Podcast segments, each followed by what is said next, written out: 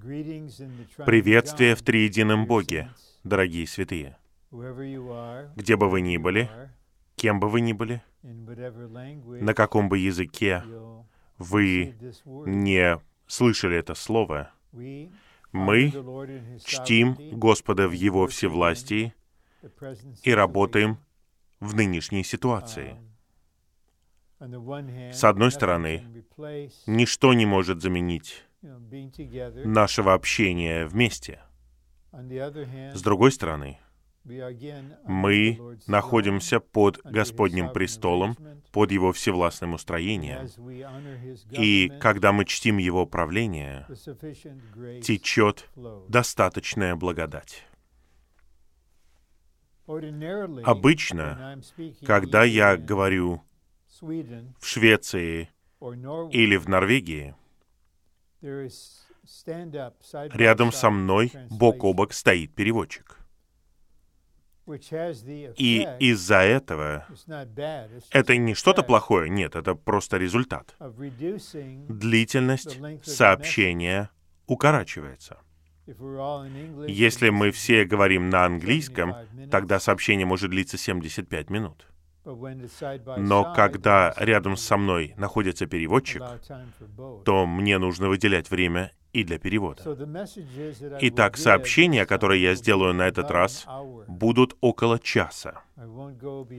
Я не буду говорить дольше, как обычно я говорю в сообщении служения. И я верю и полагаюсь на то, что братья смогут донести это слово на разных языках. Как обычно, поскольку только Бог Отец является источником, довольно долгое время я тихо ждал Его и в духе активно искал Его. Какая должна быть общая тема этой конференции? И, как мне кажется, на тему не повлияло то, что это видеоконференция или конференция в физическом присутствии. Я не думаю, что Господь ограничен этим то, что у него на сердце, что он хочет высвободить. И в какой ситуации все это осуществляется, он все равно остается единственным источником. И я двигался в одном направлении пару недель назад, но затем постепенно произошел поворот — и в то время, когда я совершал этот поворот, я искал Господнего водительства, во мне начала расти уверенность, что общая тема должна быть такой. Завершение века и пришествие Господа. И после того, как я еще несколько минут буду говорить вступительное слово, мы сосредоточимся с концентрацией на этих двух выражениях — завершение века и пришествие Господа. У нас должно быть ясное и точное и чистое понимание этого, основанное, конечно же, на том, что говорит Новый Завет. И, несомненно, это понимание доносится до нас благодаря служителю и служению века.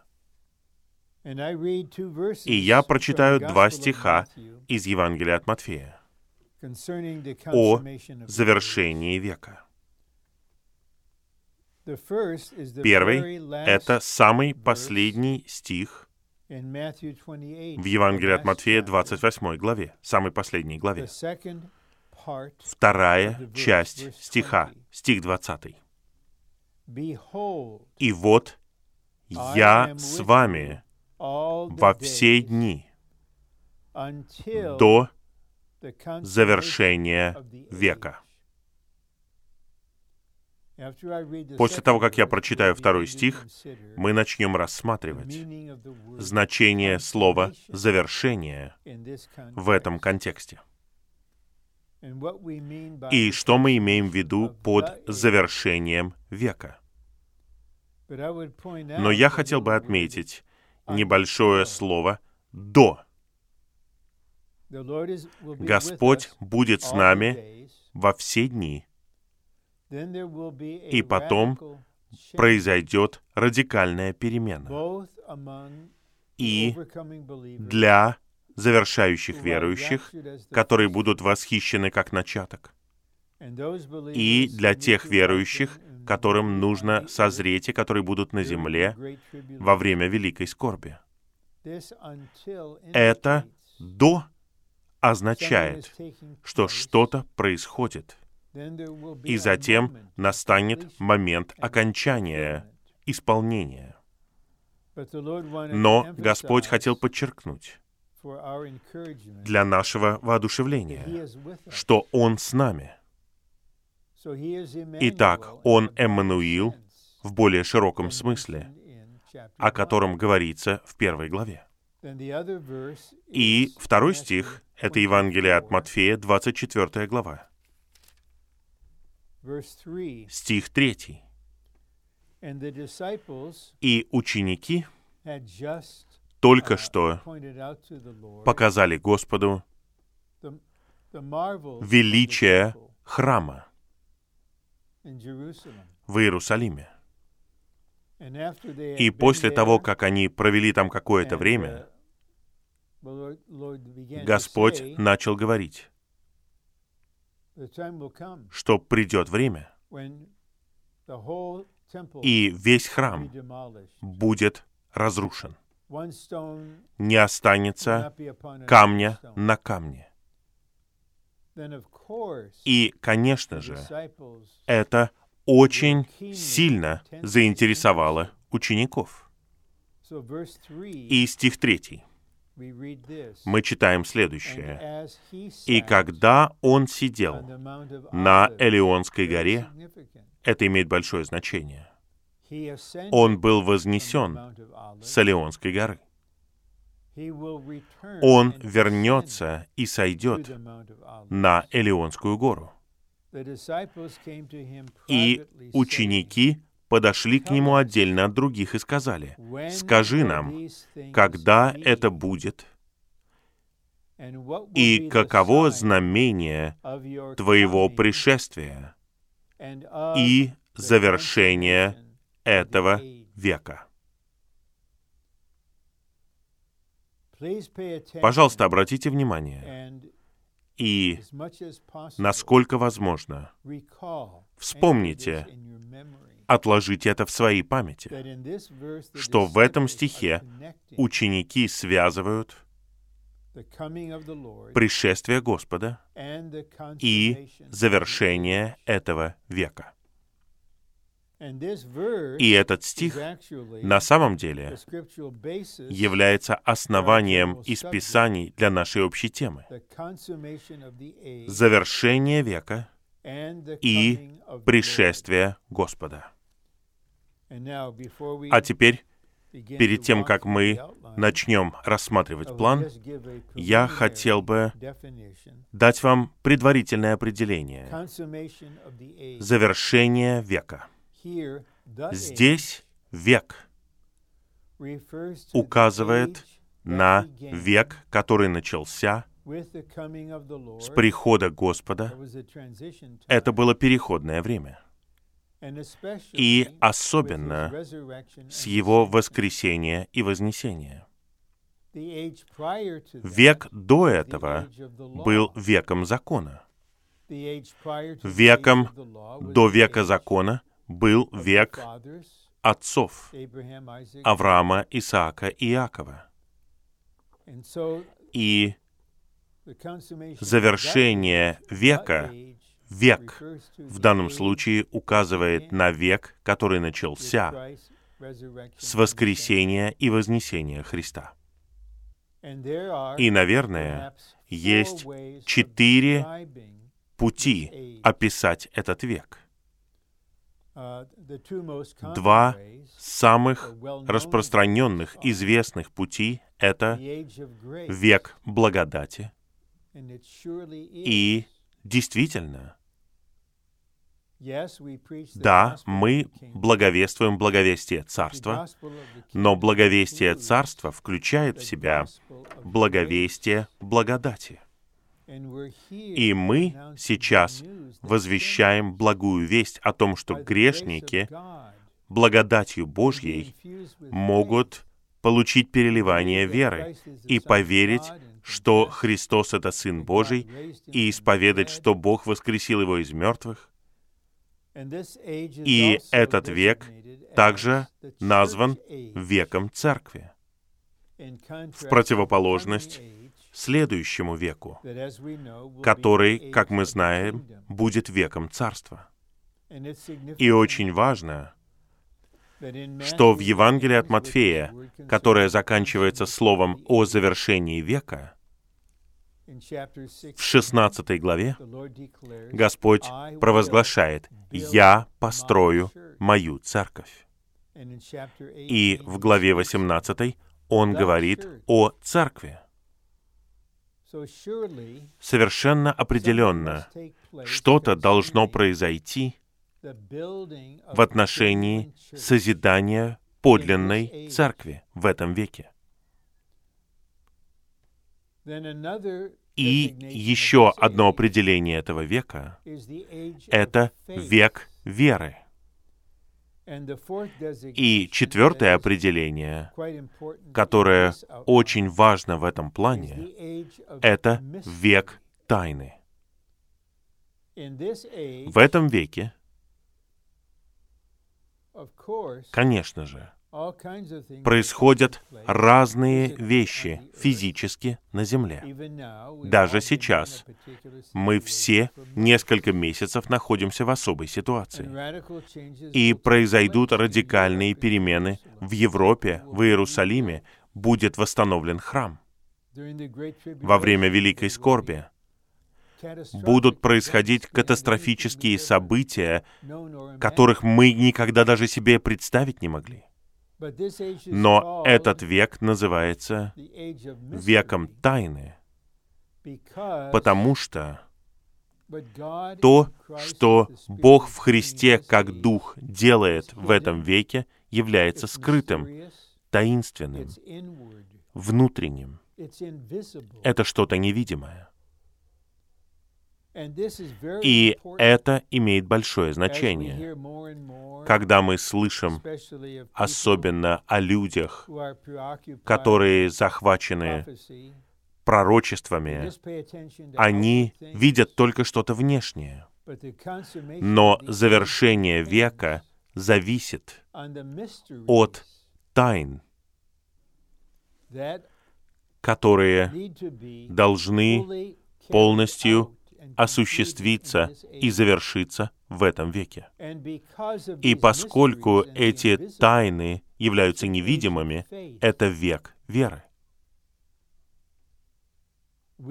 Мы, как говорит Петр в первой главе своего первого послания, мы не видели Господа, но мы любим Его. И мы не видели Его, но мы верим в Него. А теперь давайте перейдем к плану. Он не очень длинный. И я решил, что он будет такой длины по двум причинам. Первое, у меня должно остаться время для того, чтобы говорить что-то в связи с планом, но не напрямую с плана, а также представить вам что-то, что не будет чрезмерным, слишком тяжелым для усвоения. Обычно на конференциях я делаю именно так. Итак, первый римский пункт. Я снова цитирую стих. «Я с вами во все дни до завершения века». И когда я думал об этом, я начал размышлять, что означает завершение здесь. Завершение. И я начал исследовать служение, как обычно. И в книге, где говорится о пророчестве в отношении четырех чисел семь, есть такое определение, которое представлено в пункте А. Слово «завершение» означает, что существует процесс, который будет приведен к окончанию или исполнению. Я сам готовил свои английские планы, и на английском тут есть опечатка. Если на вашем языке будет опечатка, пожалуйста, поправьте ее. Окончание или исполнение. Мы не просто в этом веке, и потом Бог решает завершить его. Нет, происходит какой-то процесс, который будет приведен к окончанию, процесс, который будет приведен к исполнению. И этот процесс — это Божье новозаветное домостроительство о Христе и Церкви. Посреди всего внешнего — это глубинное значение данного века. Пункт Б говорит, выражение завершения века и конец века указывают на одно и то же. Итак, когда процесс, который связан с Божьим домостроительством, будет завершен и исполнен, тогда во времени наступит конец этого века. А теперь нам нужно увидеть, что это за конец. И для этого мне нужно обратиться к книге пророка Даниила, к 9 главе, и к очень важному пророчеству о 70 неделях. И эти недели представляют собой периоды длительностью в семь лет.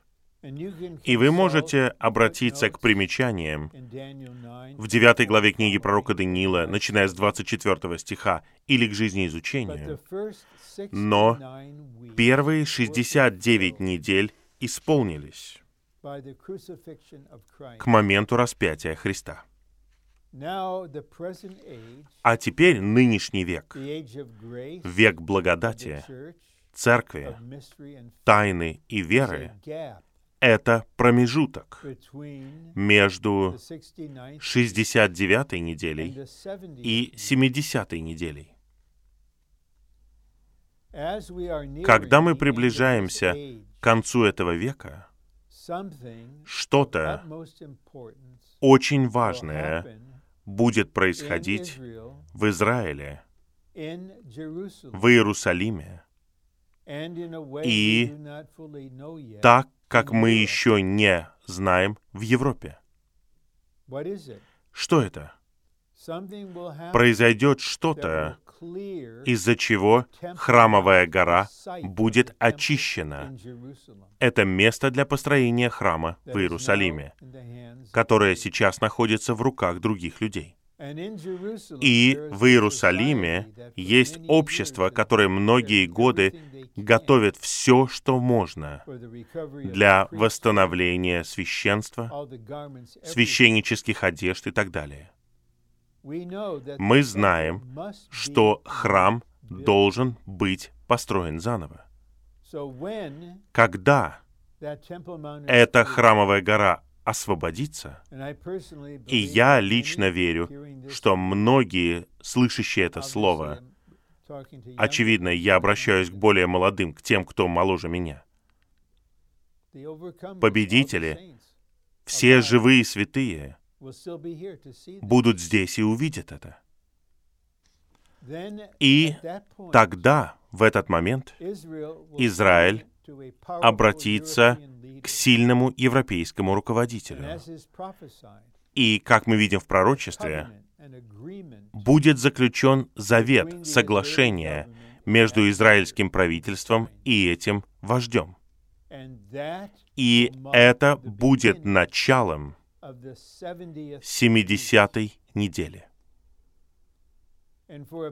И в течение трех с половиной лет, я повторяю, все зрелые святые, которые являются начатком, никто еще не будет восхищен.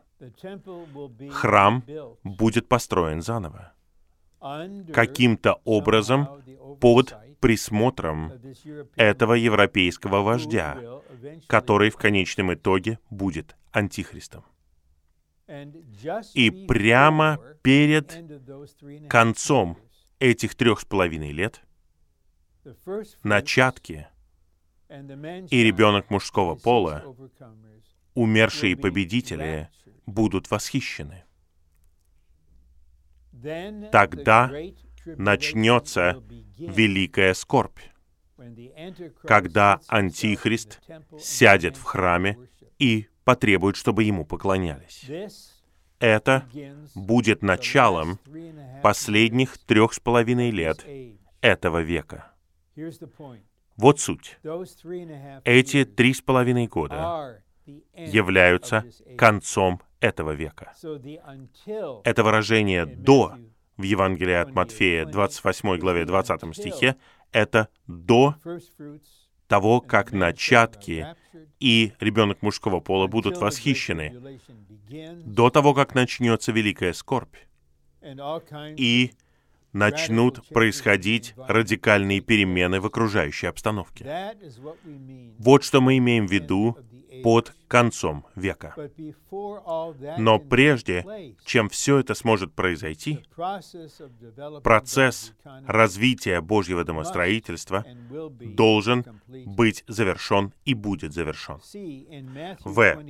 В Евангелии от Матфея 28.20 выражение завершения века указывает на конец века Церкви, то есть века тайны. Откровение 10.7 — это текст Писания к этому пункту. И этот стих имеет огромное значение.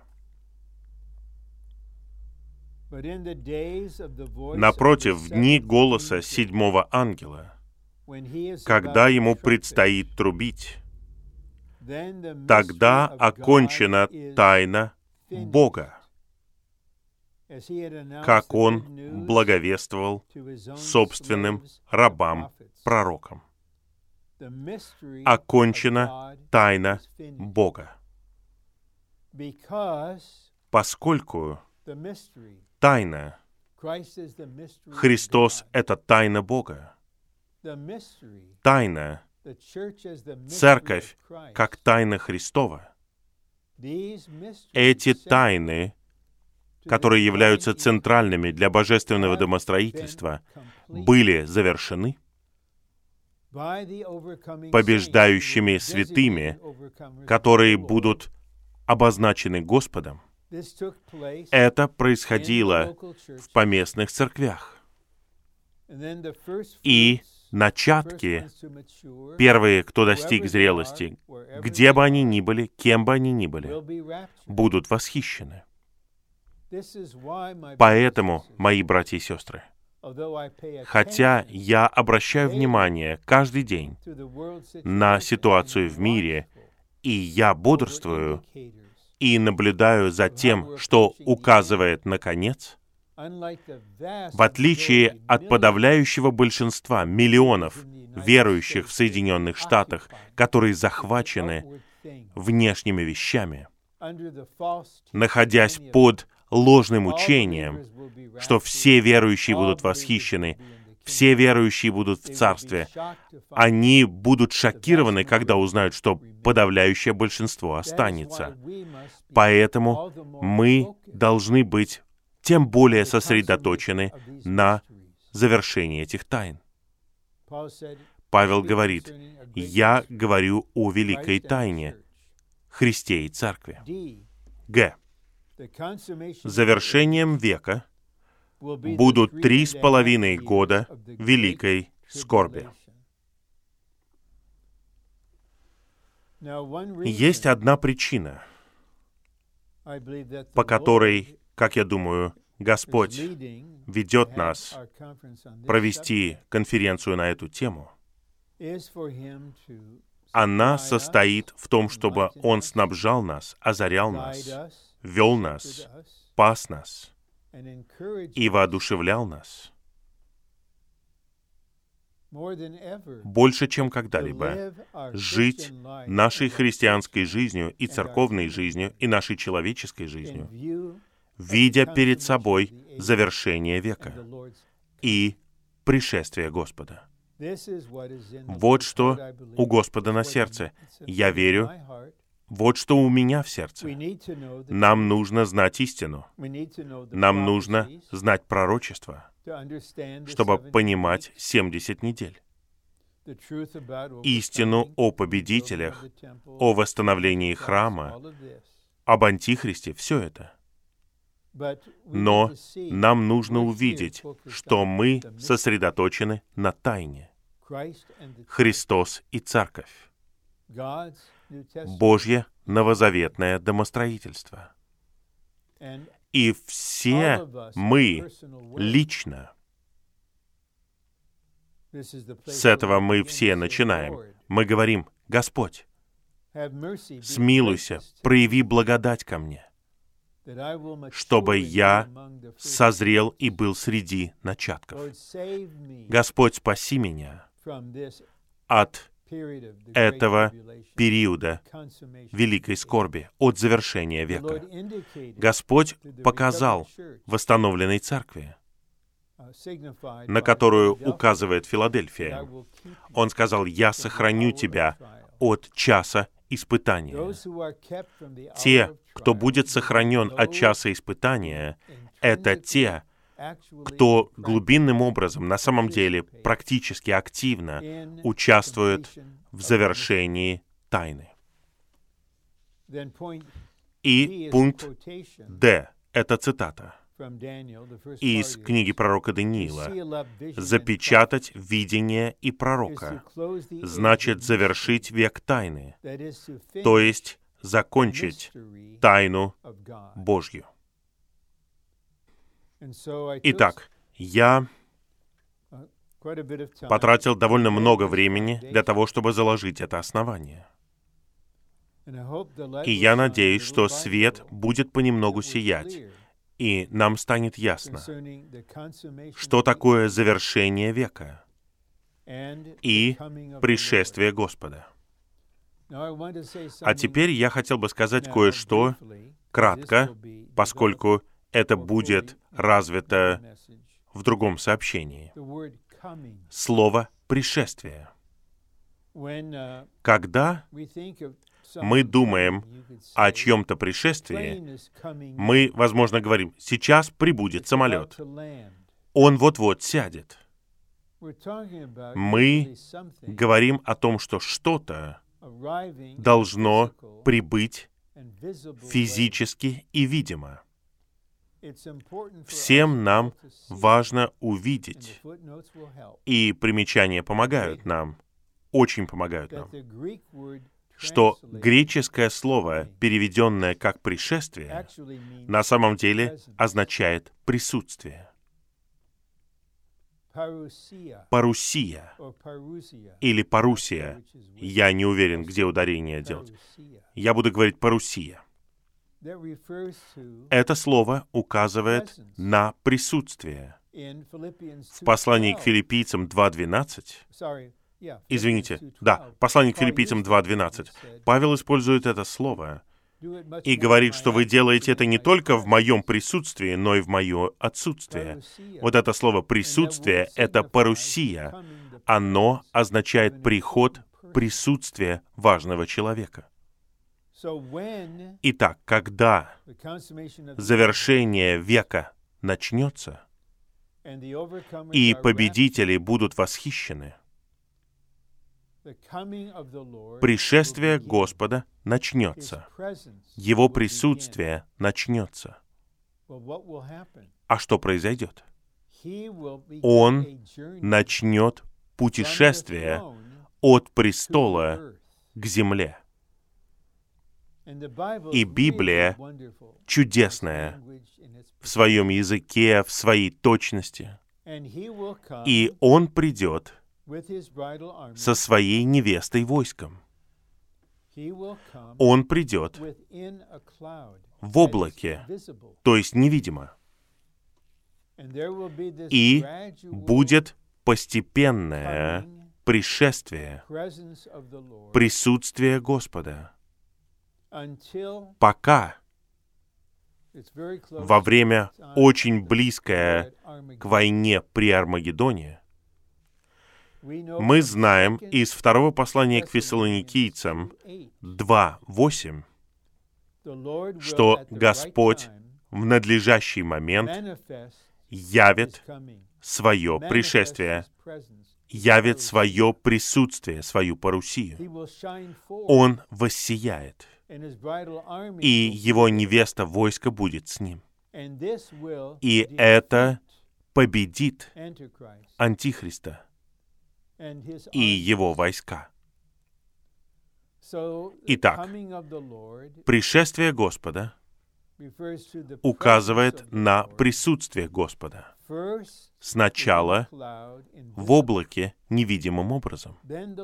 Затем Господь, Он сказал это первосвященнику, «Вы увидите Сына Человеческого, приходящего на облаке.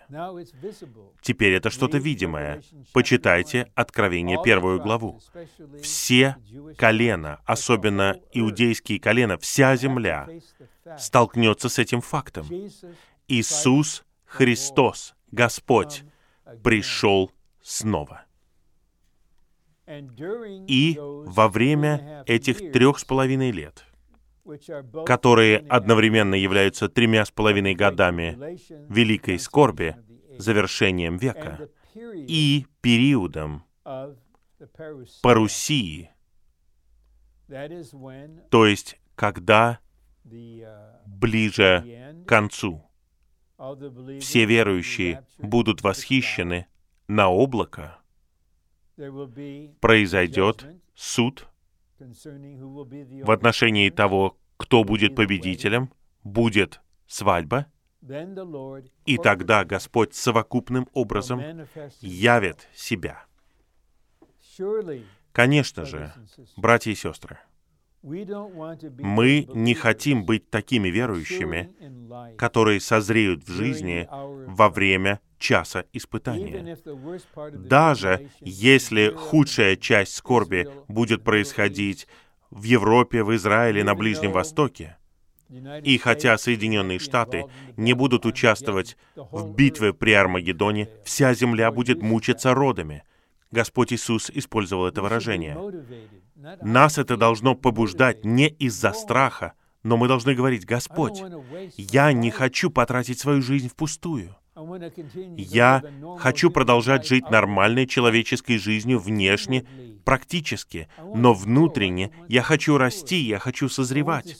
Я хочу увидеть созидание церкви. А теперь оставшаяся часть плана — Второй римский пункт. В устроении от воплощения Христа до тысячелетнего царства, в веке церкви, в веке благодати, все является тайной. На самом деле, я скажу это лично, но я представляю всех нас. Я сам тайна для себя. Я с трудом понимаю свою жизнь как Господь довел меня до нынешнего момента. Я оглядываюсь назад. Но, как говорится в притче, человек может планировать, но Господь направляет шаги. Поэтому в ядре Господнего восстановления есть тайны. Мы живем в тайне. Я так рад, что у нас появляется такое осознание благодаря верному служению нашего брата. Итак, воплощение Христа как начало века тайны — это тайна. Благодаря воплощению Христа бесконечный Бог был принесен в конечного человека. Б. Христос — это тайна Бога. Нам всем нужно узнавать Христа все больше и больше. Мы не можем довольствоваться только лишь доктриной, Его всеобъемлемости — мы должны двигаться вперед в своем знании и переживании Его. Бог — это тайна, а Христос, как воплощение Бога, выражающий Его, — это тайна Бога. Будучи тайной Бога, Христос является воплощением Бога. Вся полнота Божества обитает в Христе телесно. У нас были сообщения по посланию к Колосинам в прошлом году. Конференция в День Благодарения о переживании этого всеобъемлющего, обширного Христа. Этого Христа, который является тайной Бога. Пункт В. Церковь — это тайна Христова. У нас должен быть свежий взгляд — на церковь в Господнем восстановлении. Да, мы собираемся в наших местностях, это что-то видимое, это физическая сфера. Нам нужно место для собраний, и нам нужно время для собраний. На наших собраниях мы поем, мы молимся, мы хвалим, мы общаемся, мы пророчествуем. У нас есть практическое служение, мы принимаем святых у себя дома — нам нужно понять по-новому, что цель — это действительность тела Христова. Поместная церковь — это средство. Мы не должны думать, что мы достигли цели, потому что мы находимся в средстве. И в этом средстве мы касаемся тайны Христа. Нам нужно узнать церковь как тайну Христову. И как церковь созидается, это тайна. И каким образом Христос является главой над всем для церкви, это тайна. Один. Христос — это тайна, а церковь, как тело Христова, выражающая Его, — это тайна Христова. Церковь как тело Христова. Что касается церкви, величайшая нужда в Господнем восстановлении сегодня это касается всех церквей, всех святых. Она состоит в том, чтобы мы узнали в действительности тело Христова. В 1994 году брат Ли провел конференцию в День поминовения на тему «Практические положения в отношении смешивания». И он высвободил свое бремя о том, где действительность тела Христова. Да, у нас тысячи церквей, это чудесно. Но где действительность? И действительность тела Христова — это совокупное житие Бога-человека. Это жизнь, которая сообразовывается посредством силы воскресения с формой смерти Христа, для того, чтобы совместно жить Христа и выражать Его совместно.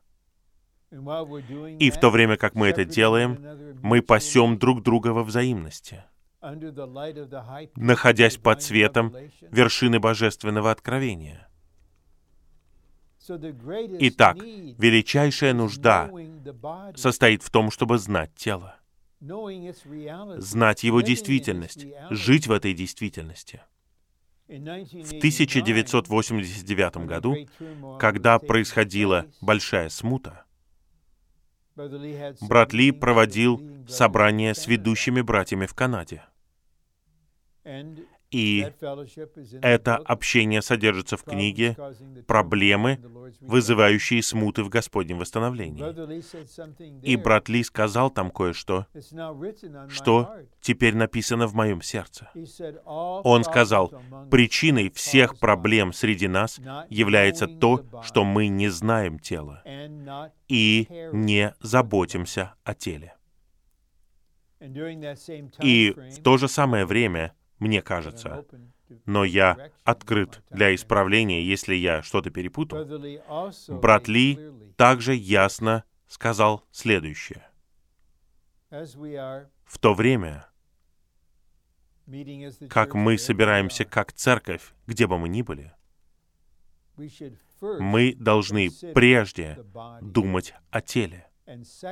И, во-вторых, мы должны думать о своей поместной церкви. Это должно практиковаться по всей земле. Поэтому любые верующие, которые говорят, мы хотим основать церковь, брат Ли также сказал, я упоминаю его, потому что я научился этому у него. Это не мое открытие. Тело подобно Отцу. Поместные церкви подобны детям. Поэтому не может быть надлежащего начала поместной церкви где-либо, если люди отделены от вселенского общения тела.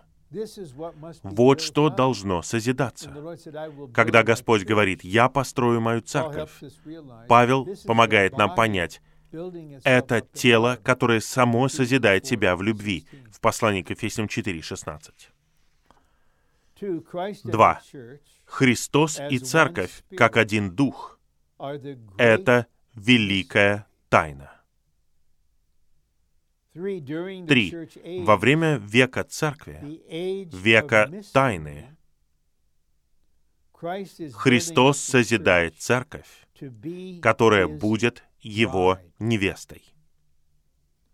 У нас есть много богатого служения, которое помогает нам раскрыть Новый Завет, особенно послание. И оно озаряет нас в отношении того, что значит, что церковь созидается, что должно происходить для того, чтобы церковь созидалась. И на самом деле происходит вот что. Даже в Филадельфии мы видим призыв к победителям. Те, кто становится столпами в храме Бога, который становится Богом и Христом и Новым Иерусалимом глубинным образом. Это должно происходить повсюду. Это не отдельная категория, не группа, не клуб. Просто святые, которые внутренне движутся вперед в своем существе, в созидании церкви как тела Христова. Господь не может вернуться и не вернется, пока тело Христова не будет построено, и Он увидит в церквях действительность тела Христова. Он сможет сказать, «Я теперь могу закончить век церкви, потому что верные святые в церквях исполнили тайны, стоя на плечах всех тех, кто был до нас. Они завершили это. Когда Господь придет, мы знаем из Евангелия от Матфея 25 главы, Откровения 19 главы, когда Господь вернется за верующими, Он придет как жених. Для того, чтобы Он пришел как жених, невеста должна приготовить себя. Поэтому Откровение, 19 глава, стихи с 7 по 9 имеют такое большое значение для нас. Невеста приготовила себя. И я, и многие другие получили большую помощь на эту тему тело и невеста» от нашего дорогого брата Вочмана Ни в книге «Славная церковь» в разделе о теле. И я хотел бы кратко изложить для вас это положение. Это может помочь нам. Он говорит об Адаме как о прообразе Христа. Итак, Адам мог назвать всех животных, но у него не было пары. Итак, Бог навел глубокий сон на Адама, что обозначает смерть Христа, и вынул кость. И из этой кости, которая обозначает несокрушимую божественную жизнь, он построил женщину, имеющую тело. Сначала появился еще один человек, имеющий тело. И вот суть. То, что выходит из Христа и созидается при помощи Христа, как церковь и есть тело. Но когда это человеческое тело было построено из кости, женщина позднее была названа Ева, живая. Она была приведена к Адаму. И когда она была приведена к Адаму, она стала его парой, его невестой, его женой. Поэтому он смог сказать, «Кость от моей кости и плоть от моей плоти». Тогда двое стали одним. Это прекрасным образом указывает на Христа и Церковь. Итак, мы живем не в веке невесты. Мы еще не невеста. Сообщение шестое из конференции в День поминовения пыталось коснуться аспекта невесты в связи с переживанием, которое нам всем необходимо. Нам нужно расти до зрелости и созидаться в одну совокупную личность. Нам нужно украшаться Христом как нашей красотой. Наша вера и любовь должны развиваться. Мы должны готовить свою свадебную одежду, которая состоит из праведностей святых, субъективную праведность, которая выражается изнутри нас. И невеста должна быть опытным воином. Все это должно происходить в этом веке. Это часть тайны. Итак, по сути, мы говорим вот что. Мы можем сказать это двумя путями. Невеста будет приготовлена, когда тело будет построено. Или мы можем сказать, церковь как тело Христова — будучи представленной Христу как жениху, церковь тогда станет невестой.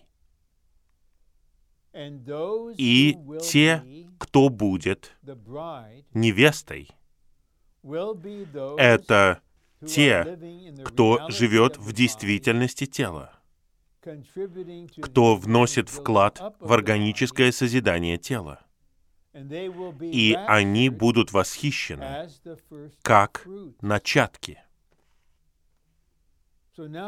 Итак, сейчас мы касаемся сердца века тайны. Господь ждет. Он наблюдает сейчас, в то время как я говорю, вы слушаете, и внутренне вы откликаетесь по-разному. Он знает, где мы находимся. Он знает уровень зрелости и все другие аспекты. Состроены ли мы как одна личность? Наша вера и любовь, наша свадебная одежда? Есть ли войско по-настоящему, которое готово сражаться в эти дни, провозглашать победу победоносного Христа? Он служит для этого, он молится за это, он пасет нас ради этого. Он работает через церковь, служение и работу ради этого. Вот что должно быть завершено, братья и сестры. У нас нет ни малейшего понятия о сроках. Господь может изменить ситуацию в мире в одно мгновение. Кто-то из нас, возможно, включит телефон или iPad, и мы узнаем шокирующие новости. Большое землетрясение потрясло храмовую гору. Все строения разрушены. На гору устремились люди из общества восстановления храма и говорят, теперь мы будем строить. Вау! Наверное, в Европе уже будет человек. И тогда, когда будет подписан договор, три с половиной года, и святые будут на земле живые, они узнают это, они поймут, осталось три с половиной года. Господь может многое сделать за три с половиной года. Для него это будет непросто, если мы потратили впустую 30 или 40 лет, или мешали ему так долго. Во мне нет никакого страха, кроме страха Божьего.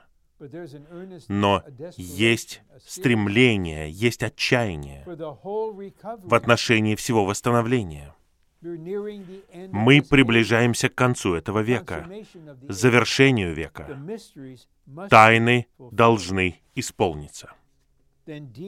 Пункт Г.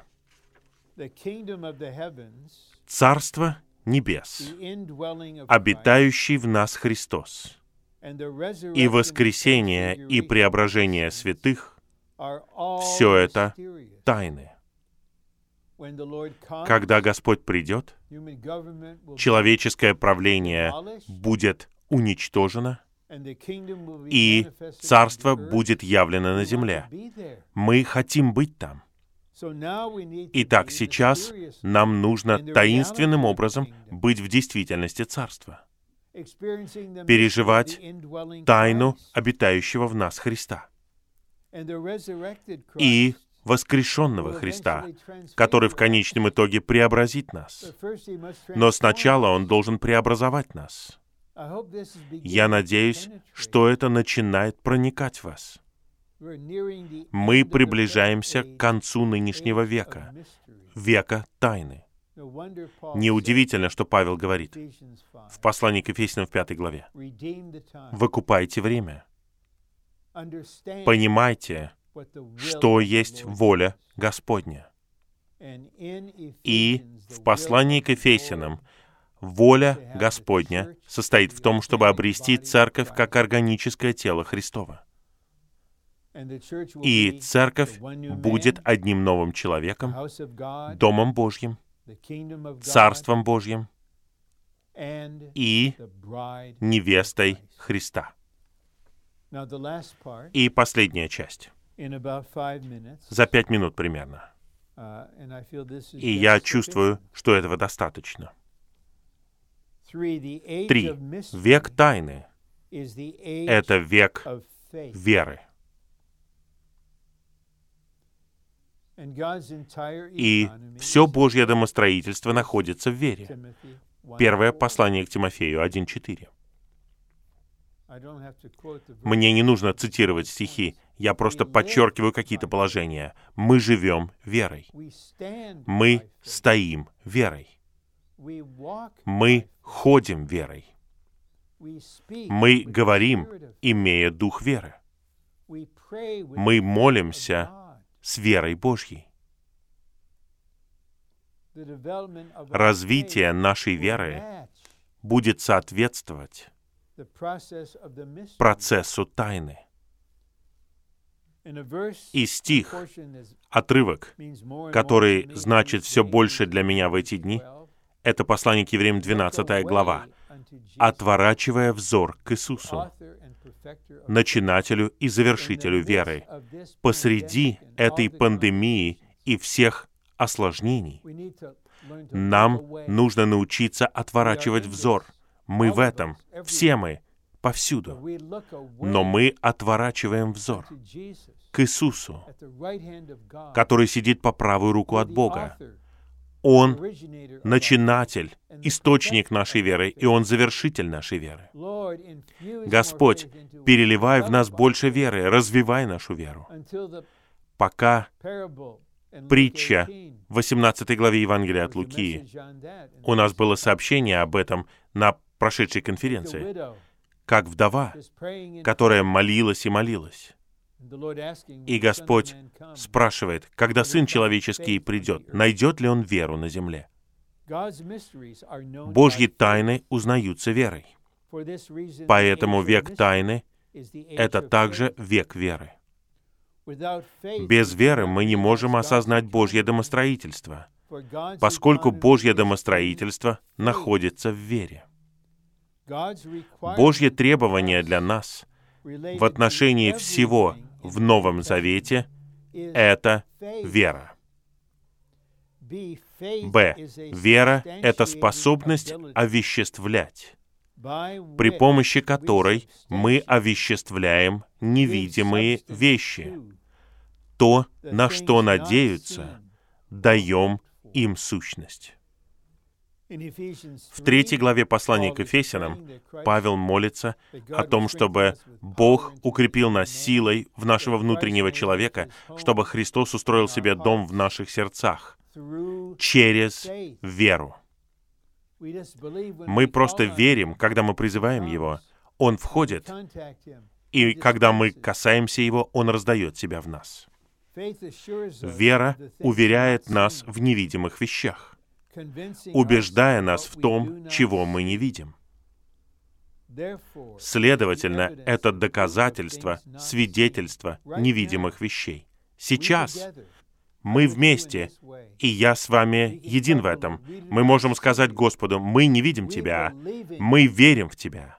Мы верим всему, что написано о Тебе.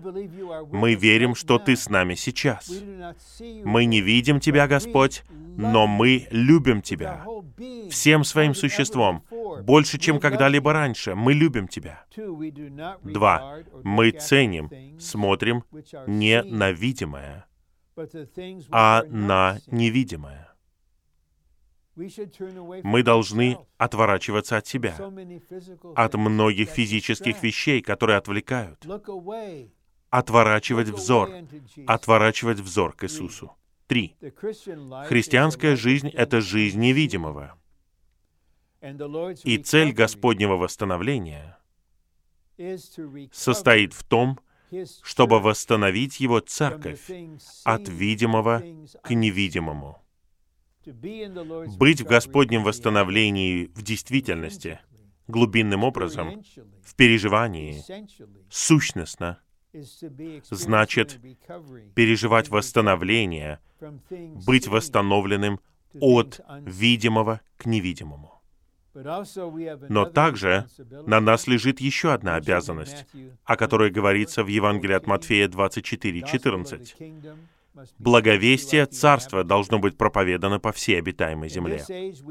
В этом веке мы проповедуем тайну благовестия, проповедь Иисуса Христа, согласно откровению тайны. Даже наше благовестие — это тайна, Посмотрите на этот стих. Благовестие включает в себя все божественные тайны. Следовательно, выражение «тайна благовестия» указывает на все новозаветное домостроительство. Говоря конкретно, тайна благовестия — это Христос и Церковь для исполнения Божьего вечного замысла. Пусть Господь благословит нас в эти дни — используя слова глиняного сосуда, но здесь есть сокровище. Пусть Он даст нам новый взгляд, новое видение на нашу человеческую жизнь.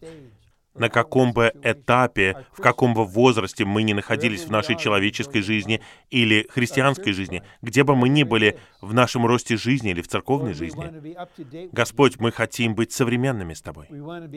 Мы хотим жить заново с Тобой. Мы хотим быть оживленными Тобой. Мы хотим, чтобы Ты пришел.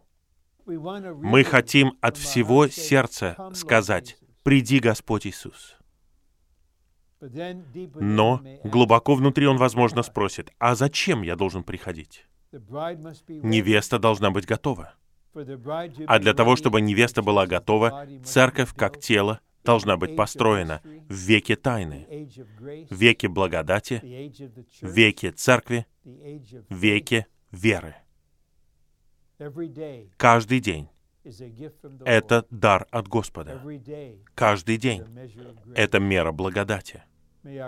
Пусть наш чудесный, приготовленный и завершенный триединый Бог продвигается вперед в каждом святом и каждой церкви, пока мы не услышим слова. Его невеста приготовила себя.